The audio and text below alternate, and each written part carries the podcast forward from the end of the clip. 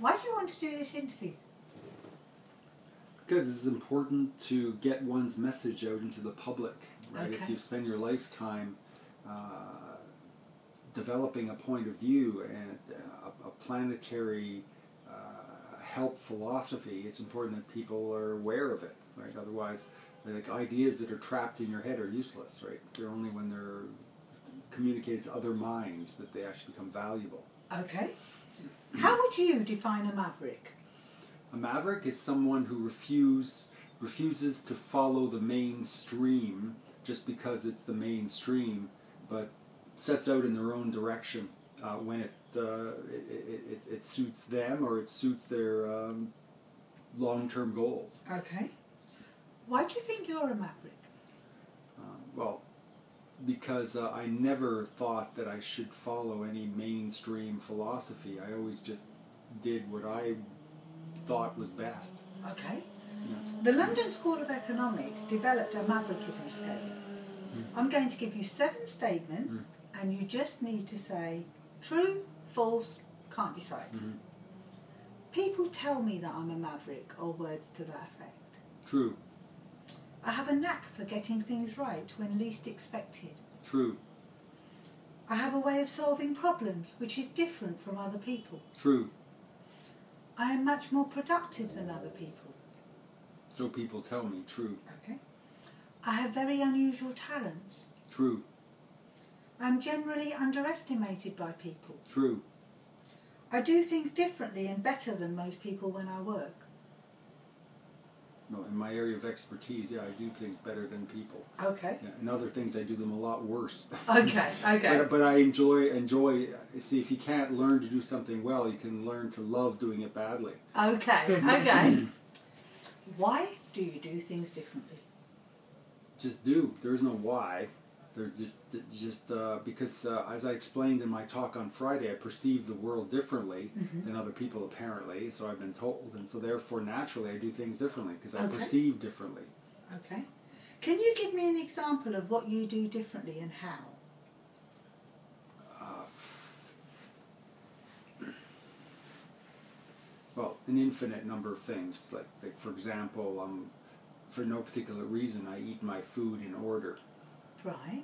Right, so I don't just mix the meat and the vegetables and the potatoes all in one bite. I always eat all the vegetables first, and all the potatoes first, and all the meat first. Now, why do I do that? Not to be eccentric. I just always have done it that way because I like doing it that way. I like to keep uh, one taste in my mouth. Okay, and what about with the st work you're doing? Like, I read, you know, the type, the handouts you had about the book you're, you've written, mm-hmm. um, about the, how the world's going to be impacted in the future by three D printing. Mm-hmm. um, how do you, can you give me an example of how you think differently there? Okay, I've always was told that I should do a rough copy before I wrote an essay, mm-hmm. right? But I never did. Right. I just sat down and, in those days, a typewriter, just typed it out with okay. no rough copy or anything. And then people told me that was wrong, but that's how I always wrote essays. Okay. Right? And I did the book the same way, just sat down and started writing with no rough copy, no draft, no nothing. Right? So apparently that's different than other people do it. Okay, excellent. So, but I don't care, because that's the way I do it. Do it. Because okay. I always write the book in my head first. And then just put the writing that's in my head onto paper. Right, gotcha. Is what you do equated to the bottom line, some money, or something else? Uh, I find that if you work for money, uh, then you don't give your absolute best work if you start just working for the money. Rather, you work to solve the problem in the best possible way for your client right. or for your audience. Okay. And then the money follows from that.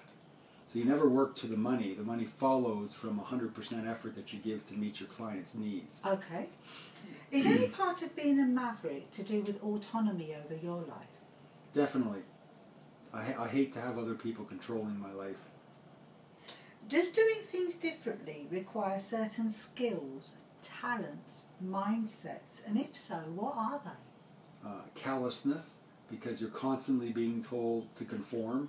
Right. And there's something strange about you, or, or, or why don't you, why aren't you like everyone else, blah, blah, blah, right? So you have to be toughened to those comments okay. and, and be strong enough to follow your point of view.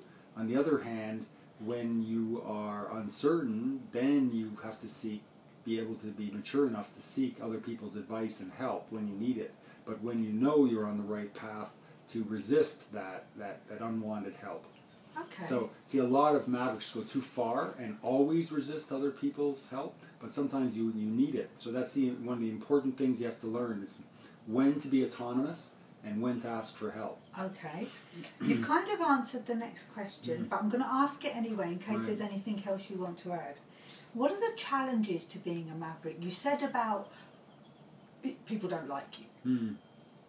But anything else? What are the what yeah, are, well, other challenges? I mean, Socrates said that when people speak ill of you, act as if no one will believe them. Right, and I live that way. I don't yeah. care what what people uh, say about me, as long as my mother doesn't find out. Right? No, I'm just joking. But um, the the the important thing is to uh, have enough self-confidence that that uh, criticism doesn't affect you or bother you. Okay. That, that is the most im important thing. Okay. What's been the lowest point of your journey as a maverick? Uh, well, you, you have periodic low points, right? Like, for example, in the last three years, I started up a project which no one thought was possible, right? But I knew eventually the technology would make it possible. Right. And so for three years, I was uh, operating on my uh, line of credit. I wasn't getting any funding. Uh, people were telling me every, I was wasting my time, I was, wasn't going to go anywhere, but I still stuck with it. Right. I kept presenting to angel investors and venture capitalists over and over again, hundreds of them, kept getting rejected, until finally this year, finally venture capitalists said, oh yes, this is a great idea, because the technology had caught up, and they now see the vision, and so now funding is pouring in. Right? So you have to hang on for years sometimes when everybody tells you that something is impossible. Wonderful. That's a really nice story. Yeah. I just want to say to you, the questions, when I started doing this project, mm. I only had sixteen questions. Mm. A lot of these questions came out from the mavericks themselves. Mm. Some of them said, ask this. And some of them, some of them were the themes that emerged because right. I was using grounded theory. Mm-hmm. What aspects of your personality and character influence your maverick approach? The, the fact that... Um, let me backstep a bit, and that is that in our society, if you have someone who commits some type of crime, like they go in and they do a mass murder or something, the first thing they say is that, well, the person was a loner, as if that was a bad thing. Well, it's not a bad thing. A lot of, a lot of people who were loners have done great things. Galileo operated by himself, Newton operated by himself, Leonardo mostly operated by himself, right? So being a loner is one of the prerequisites for being a maverick. Okay. Right. Now, however, you have to know when to seek advice and help when you need it, and that's the key point that some mavericks forget. Okay. You can't operate on your own all the time. For example, that was Tesla's difficulty. He operated on his own too much, and so as a result, he, he lost touch with people. Right? See? Whereas Edison was a much more gregarious person, and so that's why Edison was far more successful commercially than Tesla was. Right. Mm. Thank you. Are you born or bred a maverick? Both. Do you think your childhood in any way impacted on you being a maverick today? Definitely. Being an only child, I had to play by myself for hours. Right. And so I learned how to entertain myself and not need others. Was there anything else from your childhood you think might have made you the maverick you are today? Well, definitely. As I said on Friday, there's numerous influences. Uh, being uh, autistic dyslexic allowed me to view the world differently. Mm-hmm. So my vision deconstructs every object and its component parts and analyzes it without me even trying. It just does it. Right? And so as a result, I see the flaws in every design of each object, and then I can get creative ways to make it better. Okay. So I mean, it's an effortless process. I just look at everything and I deconstruct it. How is your enthusiasm and drive and energy related to being a maverick? The important thing is to internalize the words of Winston Churchill, where he said, a successful person is someone who goes from failure to failure without losing their enthusiasm. So this is a great disservice that education does for us, because if you're in an educational institution uh, and you get an eighty percent average, what that means is you've only failed twenty percent of the time, and you're considered a successful student. Right? In the real world of entrepreneurship, failing ninety-eight, ninety-nine, ninety-nine point nine percent is normal. Mm-hmm. And you cannot allow yourself to despair or panic when you fail ninety-nine percent of the time. Out of all the ideas I've generated, only one percent have ever come to anything. And that's, you have to accept that. Okay. So that is the hardest thing for ordinary people who have a nine to five job with security. If they want to make the transition to becoming an entrepreneur, they have to learn to fail ninety-nine percent of the time or more. Okay. How do you see rules? Rules is, um, yeah, this is a funny thing. People say, well, uh, you know, you have to have boundaries in life, right? Well, the whole essence of creative entrepreneurship is breaking boundaries. And I'll give you an example, is that when I was defending my PhD thesis, uh, I phoned up the head referee who was going to be listening to my defense, mm-hmm. and I said, did you find any errors in my thesis? Right? And he started to list the pages he found errors on, and I proceeded to correct them. Now, my, when I told my supervisor about this, he said, do you know that that university was founded in eleven ninety-seven, and no one had ever phoned the referee, or before phones, gone to see him to yeah. ask that question. And there was no rule against it, but no one had done it. Right. And because of that, because of that one initiative, my defense was the shortest defense in a thousand-year history of the university. Wow. And it, it wasn't because I was so brilliant, just because I asked, well, where are the mistakes? Okay. But no one okay. else had done it. So you see, it's better in life to, to seek, uh, do initiatives yeah. without seeking permission, and then apologize later if necessary. Oh, yeah. Right, than, than always asking permission, right? That, just do things. It's surprising how many mavericks have said that, actually. That's right. Have you always taken a maverick approach to business, or was there a particular trigger? Yeah, I've always, I've always taken a maverick position on life, and then subsequently careers in business. And as a result, I've never had a full-time job, because very few business people will hire a maverick for a full-time job. I had lots of part-time work, right. but never any full-time work, because, especially in Canada, no manager is going to, first of all, uh, hire someone who they perceive is smarter than they are, who will put them out of a job, and secondly, is going to disrupt their system. Fair enough. Mm. Are you always a maverick, or do you choose to be so at times? Oh, there's times when I conform, uh, you know, just to, to ease the social uh, interaction. Like, for example, if I go to a wedding, I'll dress up appropriately, even though it doesn't, I don't really care how I dress, right? Because other people care. Mm-hmm. And so, but in such cases, I will conform. So uh, I don't think it's appropriate for mavericks to always be non-conforming, just to upset people. Mm-hmm. Okay. Right? So, and do you turn the dial up and down, like? Today you're here, you're being interviewed, mm-hmm. I've just told you you're number ninety-four, mm-hmm. and here I can be as maverick as I like. Then tomorrow you might be going to do a business pitch, maybe to a venture capitalist, mm-hmm. as you've said, and you're thinking they can only handle a four. Paul, right, Defin definitely. You have to uh, control your, your level of deviance.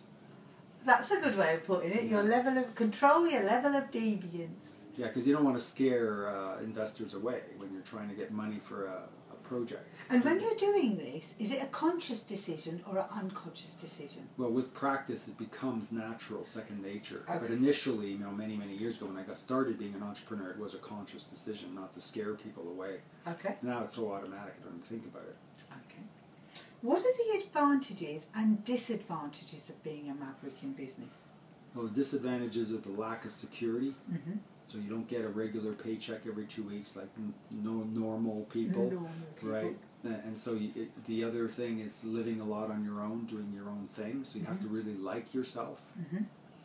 Okay, uh, wild fluctuations in income from zero up to millions of dollars, mm-hmm. and, but there's no in between. You, you're often getting so much money you don't know what to do with it, and then no money at all for months or years. So that's what you got to get used to. Okay, and the advantages? The advantages are uh, heightened creativity, a feeling of constantly being alive, of constantly stretching yourself, of constant growth.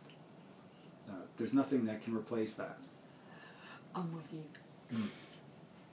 Has age and experience altered your maverick approach? And if so, how have you grown? Okay, the way I've grown over the last forty years of being an entrepreneur is uh, my ability to get along with people is a lot better. I now understand people better. Okay. And, and so I can uh, tailor my interaction with people so that I don't disrupt them too much. Okay. Yeah. What aspects of your business are you most mavericking? Uh, my creative potential is the most maverick part, because I have uh, very uh, unconventional ways of generating creative ideas. Mm-hmm. uh, and uh, uh, my most conventional, uh, at least maverick, is when I raise money for my ventures, where I, I try to conform to the usual venture capital, doing a proper business plan and so on, even though I would rather do something else. For example, I, instead of doing a business plan, I'd rather construct a mind map and show it to the, but they, yeah. they, of course they won't accept that.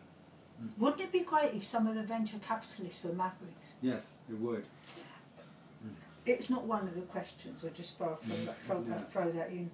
What aspects of your business are you least maverick in? Uh, as I just said, raising money. You mm. have to be. Uh, you have to play the game, and uh, uh, social interaction, where you're going out to dinner. I, I dress the part and I act the part, right? And uh, I find myself, one of the ways I've changed is that uh, when someone says something that blatantly uh, dis dis discords with my beliefs, mm. I'll often just not even comment, whereas in the past I would have immediately said, well, that's totally in disagreement with what I believe, mm. right, and then start an argument. Right. Right now I'll just say, well, that's very interesting, right, and, and uh, I'm more respectful of other people's uh, beliefs. Okay. However, internally, I'll keep on believing what I believe. Yeah. But now I, I, I, I'm, not, I'm less prone to ruffle feathers. That's mm-hmm. a good way of putting mm-hmm. it. How do you balance being a maverick with home life? Well, uh, something I should have said on my presentation on Friday was that a person's life partner can make or break them. Mm-hmm. And it's probably the most important choice you're ever going to make, who your partner is. And if you pick the wrong partner, they will break you, and you will not be able to function successfully as an entrepreneur. If you pick the right partner, then you will blossom and, and achieve far more than you would have alone. This isn't one of the questions, but did you pick the right partner? Uh, or initially, no, okay. But now I've met a business partner now who's uh, amazingly, uh, uh, she was actually at the presentation, yeah. and she's, she's cr wonderful. So she's everything I've hoped for in a business partner. Awesome. You know, also, yeah, so she's, uh, uh, we've accomplished more in the last week than I have in the previous couple months. Wonderful. Mm-hmm. Is any part of being a maverick related to the legacy you want to leave behind? Definitely, uh, because this is my philosophy, so I can give you my philosophy, and that is that in the whole thirteen billion year history of the universe, and probably another six or seven billion years of the universe will continue to exist, no one knows for sure, mm-hmm. uh, that there's only one of each of us. So we are absolutely unique, and never before in the history of the universe and never again will be someone just like us, even if we have a twin, mm-hmm. right? That means, in my opinion, each of us has a unique contribution to make that no one else in the whole thirteen billion year history of the universe can make. And if you don't make it, that means that that's wasted. It's a wasted lifetime. Mm-hmm. Right, and so I believe I have a unique contribution to make, just like you do, just like you do, right? And and uh, if I'm I'm working to make that contribution, which is my unique skill set that comes from my my genetics and my experience, and that that's contribution is a, a unique w contribution that only I can make to make the world better. Wonderful. How much, if anything, of being a maverick is related to giving back or paying it forward? Okay, well, one of the most important emotions that uh, a, a creative person can have, or any person who has a disruptive personality or disruptive position in life, like Steve Jobs mm-hmm. or Bill Gates, is a, an attitude of gratitude. Yes. To be thankful for all the people who've helped you along the way. Because no matter how good you are, no one gets to where they are alone. Right? That parents, teachers, mm-hmm. mentors, financiers, where it be people all along the route. So remaining grateful for all the people who have gotten you where you are is a critical attitude in being a maverick. Mm-hmm. Mavericks mm. tend to be risk takers. Mm. What's the biggest risk you've taken in business to date? Sold my house and sunk my life savings into my latest venture. Okay. How many ventures have you taken in the past five years, Paul? Countless, probably about a dozen. Okay. Yeah. And what would you consider are the characteristics of a successful venture? Success according to Doctor Future. Uh, a successful venture is one where one person saw a vision of a possible future that no one else saw, and then they work actively in order to make that vision become a reality using their their own genetic and experience mm-hmm. efforts. Right? Uh, and so, for example, uh, Bill Gates envisioned the future where there would be a personal computer on every desk. And this was at a time when computers occupied huge rooms. So it was very hard for anyone to imagine such a future where computers were so small and so powerful they would fit on a desk, right? And the second vision he had was that his software would be in every P C. Now, that's an incredible vision in the seventies mm. when he started to formulate it, right? But then he, every step he did from then on was to make that vision a reality. Okay. So you see, I have a vision for what I can do. It's like I have a vision for a three D printer in every home. Okay. Okay, that every person will have a three D printer, just like they have a laser printer or inkjet printer now. They'll have a three D printer, and they will be downloading from my website all the stuff that they will be printing. There's my vision. Wonderful. And I'm now actively working every day to make that a reality. Well, as we know, entrepreneurs have to actively mm-hmm. work every day or it doesn't become That's a reality. Right. Of the ventures that you've done, what percentage were successful according to the definition you've just given me? Well, like I say, about uh, ninety-nine percent fail, one percent. Okay. So one percent of all my life's ventures have succeeded. Okay. What leads to successful execution of a venture? Uh, the accuracy of the vision, because you can be wrong. Like humans. Like, for example, uh, Apple first created the Newton, which was a, a, a P D A, right. But the technology still wasn't good enough for it to function mm. properly, right? And so people rejected it, right? So you have to surf, surf the wave of change, and if you're too far ahead of the wave or too far behind it, you're going to fail. Right. What do you do that makes the venture successful? What do you bring to the table? Uh, I'm capable of gathering around me people with unique skill sets that complement my own skill sets that I don't have. Like I, I'm not particularly good at business, right? I'm, I'm a technology person, mm-hmm. and I will do business if I have to, but I don't prefer to do that. Mm-hmm. So I like to surround myself with business people, marketing people, Uh, sales people, people who have expertise in those areas mm-hmm. that, that I prefer not to do. Okay. And then they allow me to prosper. When a venture is unsuccessful, apart from the timing, because you said surfing the wave too ahead, right. too far behind, are there any other um, reasons for failure, or is that the main reason?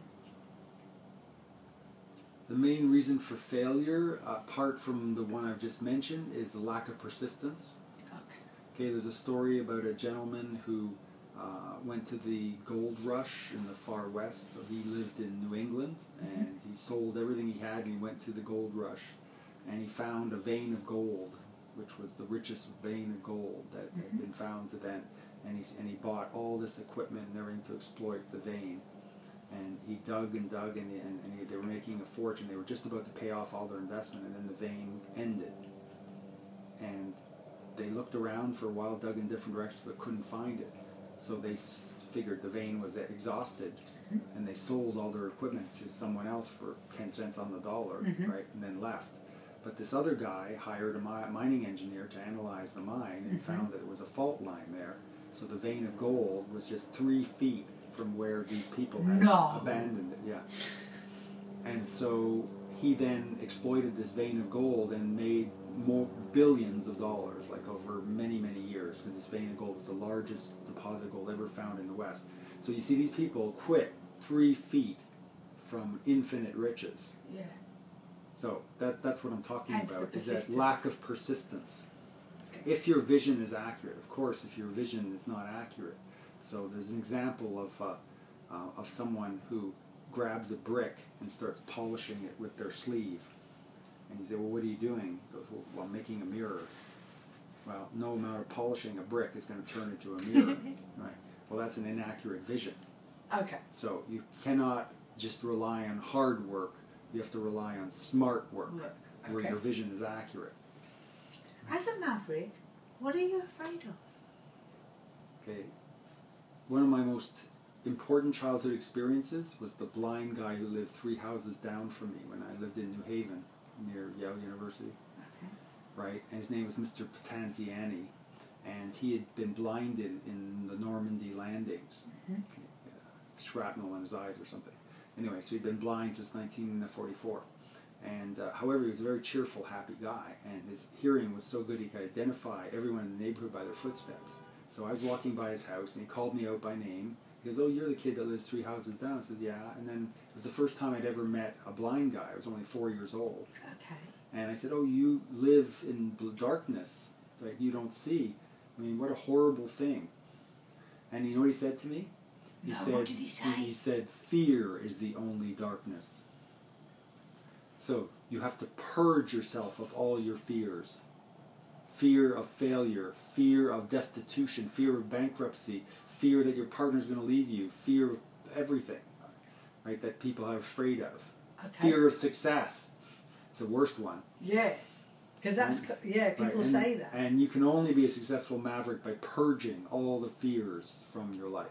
Okay. Thank you so much for sharing that story. Mm-hmm.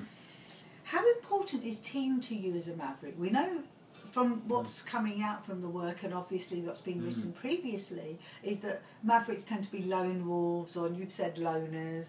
But how important is team to you as a maverick? Okay, so the important thing on being a maverick, and this is very subtle, so you have to listen carefully, and that is that you cannot be prone to group think.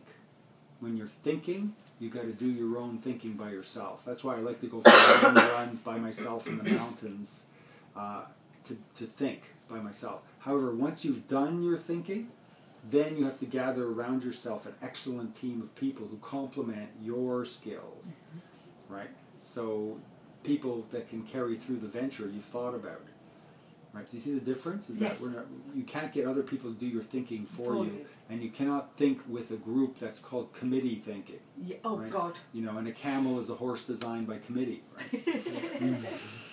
Right? And so you have to avoid groupthink uh, and herd thinking. And however, you need the team to carry out the results of your comprehensive individual thinking. Okay. Mm. Does being a maverick affect your approach to leadership? Uh, definitely. Uh, it means that you are not an autocrat. Uh, you are a facilitator where you bring out the best in each of your team members, and you don't try and second guess them.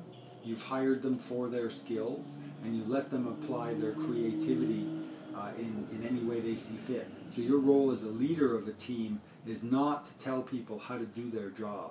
You say, our goal is to accomplish X, Y, and Z by June. Then you let them find the best way to do that. You do not tell them how to do it. And they will find ways you never even dreamed of to get it done. So that's the essence of a maverick team. How and where did you get your permission to be a maverick?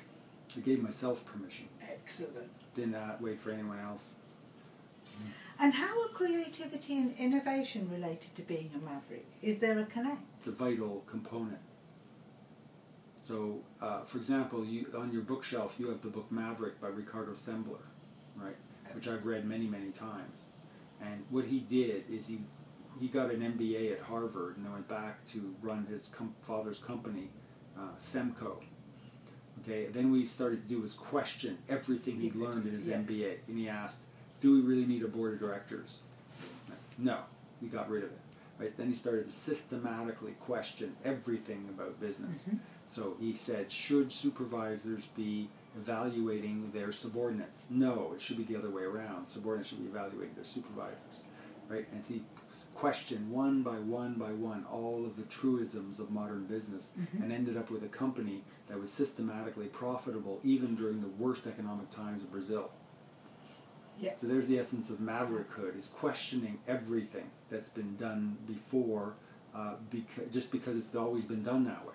You know, it's, um, it's not one of the questions, but I've got to say this or I'll bust.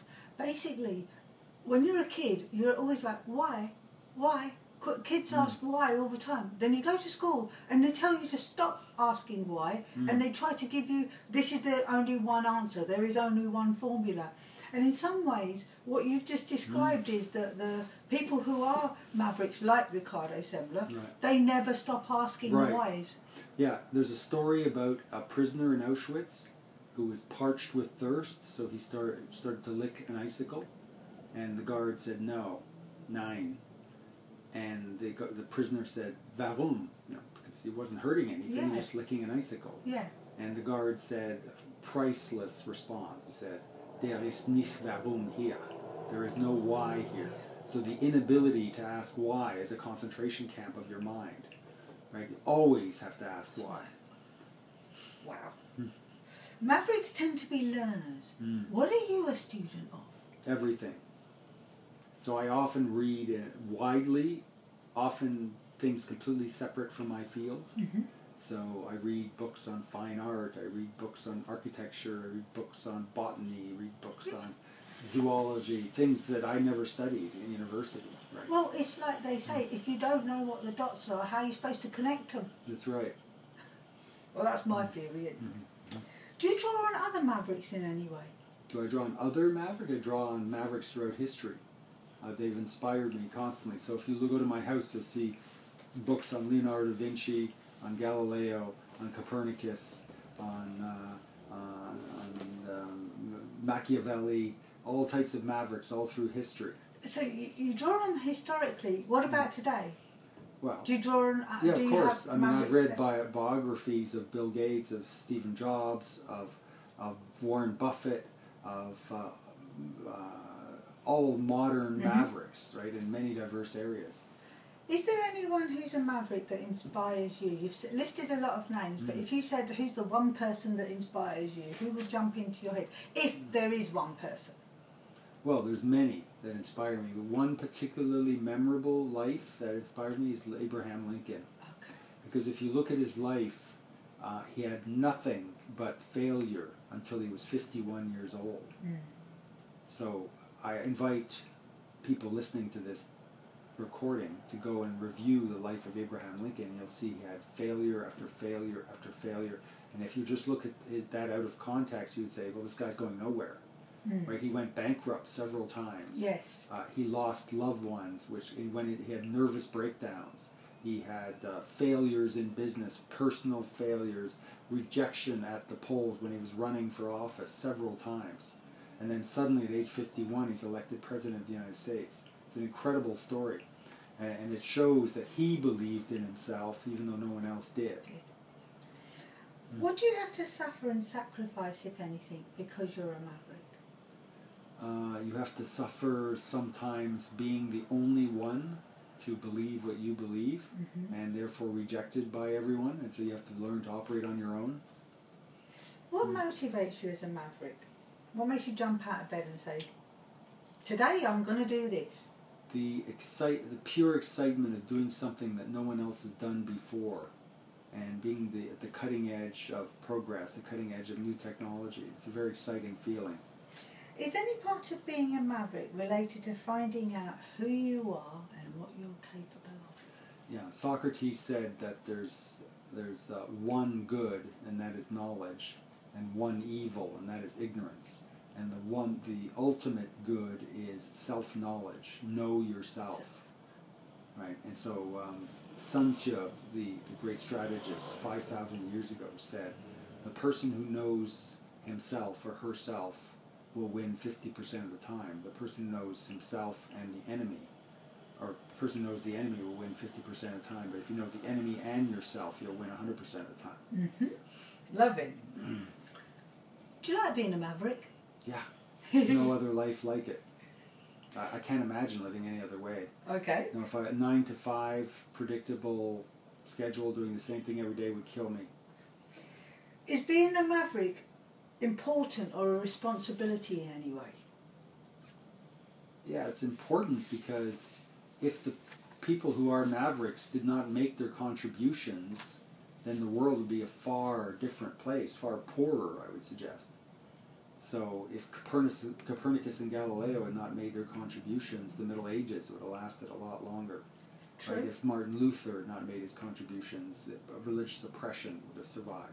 Right? If Newton had not made his contributions. So the a large part of the world that we now enjoy, the, all the benefits, the medical benefits, the benefits of living in a high-technology society, which has given us an unparalleled uh, comfort in life, reduction in pain and suffering, long life expectancy, all that has come from people who've chosen to suffer in order to make their contribution.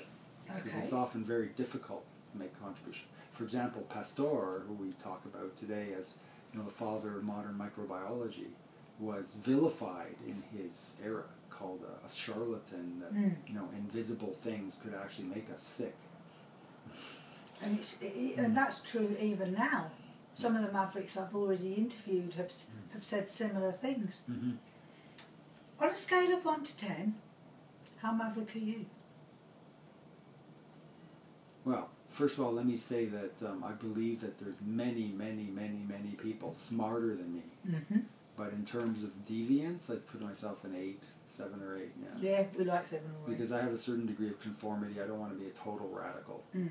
Right. What advice would you give to someone, Paul, who feels they're a maverick so that they could be the best possible maverick they could be? First of all, know yourself, so you know what you love to do, and then start doing it. Okay. If you don't know what you love to do, then it's hopeless. You don't know what to do. So choose what you love to do, then become the best you possibly can be at it by learning all you can about it. Then cultivate a vision about where that field is going, and then aim to be the contributor that brings the field into the next stage. Okay. Mm. How do you promote and serve other people to be mavericks? Uh, I mentor people regularly. Okay. Uh, so I, I, uh, I have numerous students and people I mentored over the years. Uh, so I teach constantly. Okay. And how do you promote and serve yourself to be a maverick? Uh, a constant process of reanimation every single day. Mm-hmm. Uh, not allowing me to become complacent with my past accomplishments. Matter of fact, I put past accomplishments out of my mind so that I won't rest on them. Okay. Treating each day as if I'm starting from scratch to solve new problems. Which takes me nicely to the next question. What's your biggest challenge right now? Uh, my biggest challenge right now uh, is to contain my enthusiasm as the world gradually embraces my vi my vision and then gives me everything I've ever imagined. So uh, huge amounts of capital to do everything I've wanted, cash flow, uh, and with that comes uh, power and authority, but to handle the power responsibly and not let it go to your head. Mm-hmm. Mm. If you could have a superhero power, what would it be? The, the ability to unfailingly predict the future. Wow. Well, then you'd live up to your name, wouldn't you, as Doctor Future? That's true, right. As a maverick, what do you do for fun? For fun? Uh, well, for me, work and pleasure are so closely intertwined that they're indistinguishable. So mm-hmm. I, much of my time, my work is fun. Yeah. And I can sit and work for eight hours and uh, working on a business plan and actually enjoy it. Yeah. Right? The, the joy of inventing something new and then trying to convince others to embrace the vision. It's actually fun. And I would suggest that if it's what you're doing is not fun, you should be doing something else. Yeah. Ain't that the truth? Yeah. What would be one quote that defined you as a maverick? Do you have one? Some people have something they live by. Yes. My, one of my favorite quotes is by Marcus Aurelius, and he said that it is not death that a person should fear, but he should fear never beginning to live. Excellent. If you look behind you, there's a postcard that says, um, to live is the rarest thing in the world. Most people just exist. That's right. Final question. What would you like to have been asked that I haven't asked you? If anything.